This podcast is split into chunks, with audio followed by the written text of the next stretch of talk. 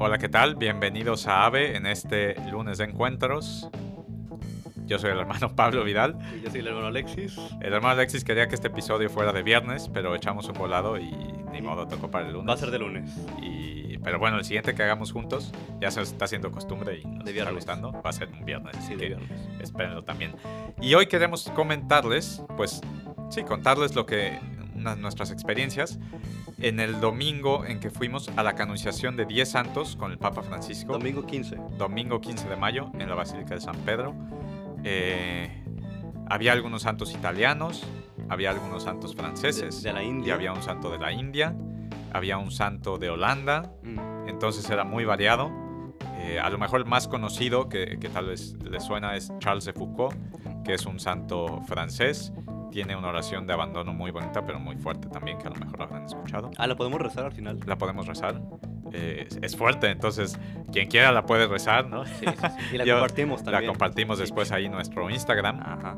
Por cierto, hablando de Instagram, pues a lo mejor ya lo saben quien nos escucha, pero si nos estás empezando a escuchar, por ahí nos puedes mandar intenciones de oración. Y seguirnos. Y estar ahí al pendiente de cosas. Sí, ahí iremos publicando nuevas noticias, iremos publicando también episodios anteriores que nos han gustado mucho para que lo escuches si no lo has escuchado. Fotos de nosotros, ni modo, así se aguantan a vernos un poquito. Y nada, cosas que puedan servirles también para su vida y su alma, ¿no? Claro.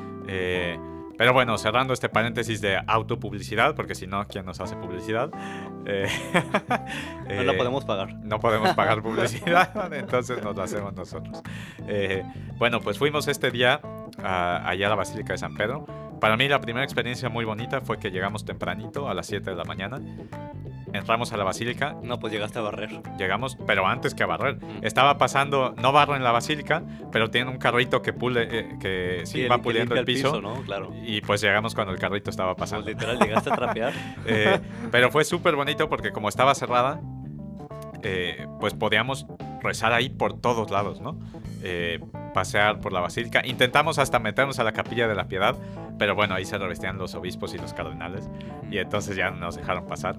Pero fue muy bonito, primera experiencia, recorrer San Pedro rezando sin gente, sin vallas, sin sillas, sin nada, ¿no? Muy bonito.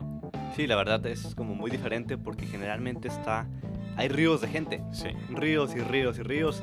Quieres tomar una foto y pues bueno, salen 100 personas atrás de ti, ¿no? Sí. Es como, encuentra a Wally, ¿no? O encuentra al hermano, entre toda la gente. Pero muy bonito.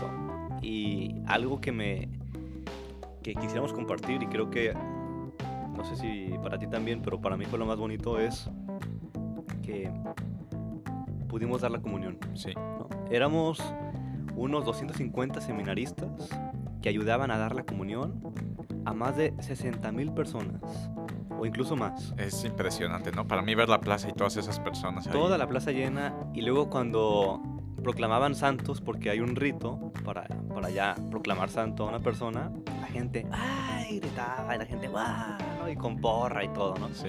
Y se escuchaba así como estadio, ¿no? Y eso que no había mexicanos, ¿sí, no? No, peor. Pero como estadio, o sea, 60,000 personas o más, eso, ¿no? Es sí. Más que en un estadio, ¿no? Más que los que van a ver a mi Cruz Azul, caray. No, claro, y con justa razón. Entonces, pues nos pidieron ayuda a los seminaristas de dar la comunión. Y en un momento de la misa, nos pasan a la basílica donde está vacío, porque la misa es afuera, en la plaza, y nos forman una fila como de 50 metros, ¿no? Sí. De puros seminaristas en fila de 2. Y a cada uno nos dan un copón ya con las hostias consagradas. Entonces es pasar, o sea, te van guiando y te van diciendo dónde ponerte. Hay vallas alrededor para que la gente para que no se hagan tumultos y todo esto. Hay vallas enfrente de ti y el personal te dice, a ver, tú ponte aquí como distancia de 5 metros cada hermano o cada seminarista. Y ya, hasta que te dan la orden dicen, ya puedes dar la comunión, ¿no? Y en eso, tú volteas a tu izquierda, está una valla, y la gente empieza a llegar, ¿no? La gente empieza a llegar. Entonces tú, pues dices, wow, o sea, yo soy medio, para dar a Jesús. Sí. Y aparte muy bonito porque desde que te dan el copón en la basílica y vienes caminando con él, porque te dan un giro por toda la basílica, te pasan por la plaza, hay como un camino con vallas. Sí. Tú tienes a Jesús contigo en los brazos, cerca de tu corazón. Fíjate que para mí eso fue muy bonito. Claro, también dar la comunión, pero bueno, tú ahora vas a contar tu experiencia. Pero para mí caminar por ahí, por la basílica, por donde... caminar por ahí con Jesús, ¿no? En las manos, yo me tocó mucho, me acordé cuando como niño pues vine de visita a Roma con mi familia, ¿no? O después como joven, o ahora que estamos aquí en Roma, tantas veces que vamos a la Basílica de San Pedro para dar un tour o para... pasas por ahí, tienes media hora, te metes a rezar, ¿no?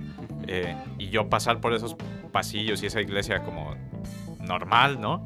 Y ahora pasar por ahí con Jesús, como llevándolo conmigo, como que me hizo entender el sentido de... esta es la Basílica de San Pedro, ¿no? Y aquí estoy con Jesús. Claro, y es como también parte de la misión, ¿no? De decir, me estoy preparando para al final llevar a Jesús. Sí. O sea, literal, llevar a Jesús a las almas, ¿no? Sí.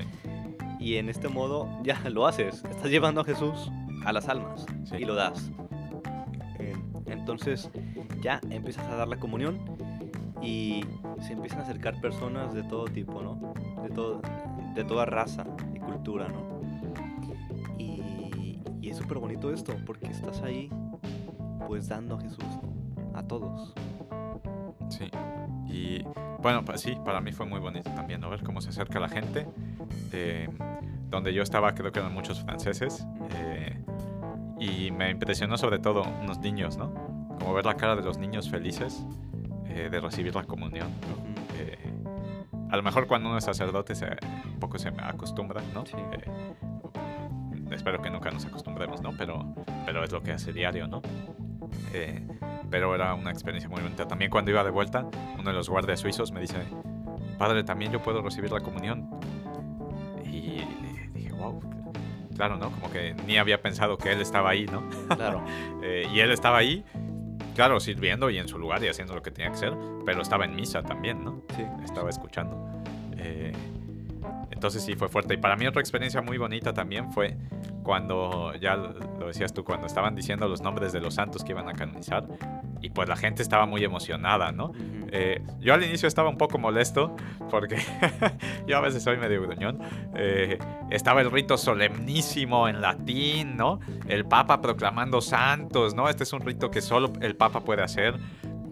Que solo se hace después de muchísimo tiempo de pruebas, ¿no? Claro. De examen de la vida de estas personas para ver que sean santos. Por ejemplo, uno de ellos murió en el 1700. Imagínate. Y apenas lo están... 300 y cachito años después. Y este era el mártir de la India que amarraron a un búfalo y lo arrastró por todos lados y luego lo dejaron un mes amarrado a un árbol.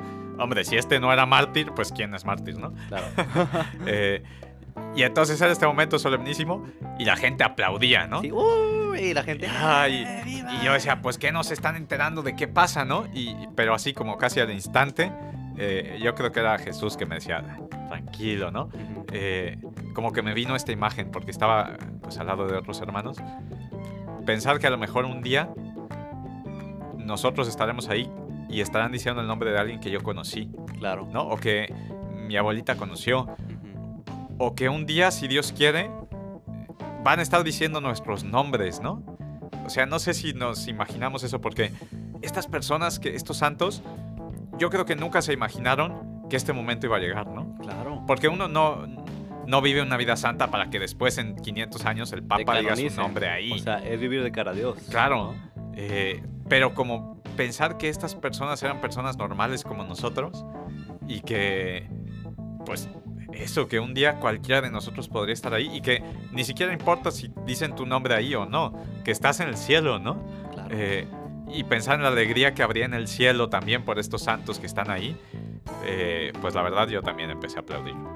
No, y luego aparte es que con tu vida, o sea, no es por lo que hayas hecho tú, sino por lo que Dios hizo en ti. Claro. Que Dios en ti hizo una obra y tú fuiste dócil a la obra, ¿no? Que Dios quiso hacer de ti un santo y que hay personas que te piden a ti oraciones, ya estás en el cielo, sí, un santo ya está en el cielo, pero piden oraciones a ese santo y ese santo intercede por ellas. Sí. Y se fijan en las virtudes de ese santo, ¿no? En su forma personal, una vocación personal de vivir la santidad. Y las personas al final siguen esos modelos de santidad. Los santos son modelos de santidad. Sí, creo que a veces podemos pensar, pues no sé, yo tenía siempre esta idea que el santo es el que está ahí en un altarcito, ¿no? Y que es siempre un sacerdote o algo así, ¿no? Como que no tenía ni idea que es un santo o un monje, ¿no? Que quién sabe qué cosas raras hizo y por eso está ahí, ¿no? Y no, esto lo tiene muy en el corazón el Papa Francisco, ¿no? Los santos, todos estamos llamados a ser santos. Tú y yo, y quien nos escucha, y quien no tiene ni idea de la fe católica, también está llamado a ser santo y a llegar al cielo. Y ese es nuestro fin último, ¿no? Para eso estamos aquí. Y no necesitamos hacer cosas extraordinarias, claro, para ser santos. Necesitamos hacer las cosas normales extraordinariamente bien, ¿no? Y unidos a Jesús. Sí, estas personas eran personas normales, que vivían su fe, vivían en comunión con Jesús. Dios también obró en ellas.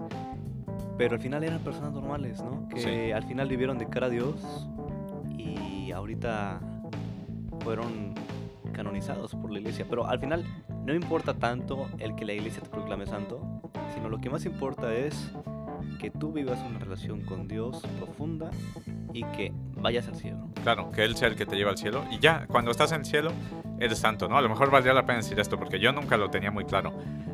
Todos los que están en el cielo son santos, pero la Iglesia toma algunos modelos, ¿no? Claro. Que la gente propone, ¿no? Por ejemplo, se muere el hermano Alexis, Dios no quiera, todavía espera un poquito. Cuando Dios quiera. Bueno, cuando Dios quiera, exacto. Y entonces yo que lo conocí y sé que era muy virtuoso y que estaba muy cerca de Dios, voy ante la Santa Sede, ante el Vaticano, y digo, oigan, yo quisiera presentar la causa de canonización del hermano Alexis, que pues para mí era un santo, yo veía esto, ¿no? Y se hace toda una investigación de cómo vivió, qué hizo, qué no hizo, se habla con todos los que lo conocieron. Y ahí se dan cuenta que no. Ahí se dan cuenta que comía papitas mientras grababa los podcasts. Bueno, a ver. Que imitaba la voz del Papa. Y entonces se hace este proceso larguísimo, ¿no? Claro. Incluso hay un abogado del diablo, le llaman, ¿no? Es una figura que busca las cosas negativas, ¿no? Como diciendo, este no puede ser santo por esto. Claro. Y al final, si el proceso acaba bien, la Iglesia decide proclamar ante todo el pueblo de Dios, ante todos nosotros, este es un modelo de santidad, ¿no? O sea, él vivió bien su vida, ¿no? Como pueden seguir sus virtudes, pueden seguir su espiritualidad. Sí, sí. Pero eso no quita que a lo mejor hay alguien que nadie presentó su causa, nadie conoció, tal, lo que sea, y que es santo, ¿no? Todos los que están en el cielo somos santos. Claro, y todos cuando lleguemos al cielo vamos a ser santos. Y al final en la historia, claro que ha habido personas así, que vivieron. El Papa Francisco habla de los santos de al lado, ¿no? Sí. De esas personas que están ahí, que viven cerca de tu casa, que tal vez son catequistas, que tal vez son los que ayudan en la parroquia, que son personas buenas, personas que viven en santidad. El santo de la puerta de al lado, el santo cotidiano, que a lo mejor de esos en la historia ha habido muchísimos. Pero bueno. Sí, no, la Iglesia no los ha proclamado santos porque, pero Dios sabe, ¿no? Sí, sí, a mí me gusta pensar como mis hermanos de comunidad, ¿no? En mi familia, como, pues no sé, mis abuelos, mis abuelas, mis papás, quien tiene hermanos, mis primos, ¿no? Como todos estamos llamados a ser santos. Y cuando tú le rezas a tu abuelito que está en el cielo, pues estás rezándole a un santo, ¿no? Sí, sí, porque ya está en el cielo. Ya está en el cielo. Y entonces en vez de rezarle a San Francisco de Asís, pues rézale a tu abuelito también, ¿no? Y también a los dos. A los dos, y a toda la corte celestial, al ángel que a todos, ¿no? Sí, sí. Entonces, pues, fue una experiencia muy bonita de la Iglesia, ¿no? De sentirnos que todos podemos ser santos, de llevar a Jesús a los demás. Y de dar la comunión. De dar la comunión. Es muy bonito. De llevar a Cristo. Así es. Pues bueno. Nada, sin enrollarnos más, porque si no aquí seguimos, hable y hable, claro. Tomándonos el pelo. No olviden, de nuevo, si tienen intenciones, escríbanos ahí en Instagram. Y síganos también para poder compartirles un poco más de lo que hacemos. Lo que hacemos, hacer comunidad por ahí. Hacer comunidad, exactamente. Bien. Muy bien. Pues Cristo Rey nuestro. Venga a tu reino. Venga a tu reino.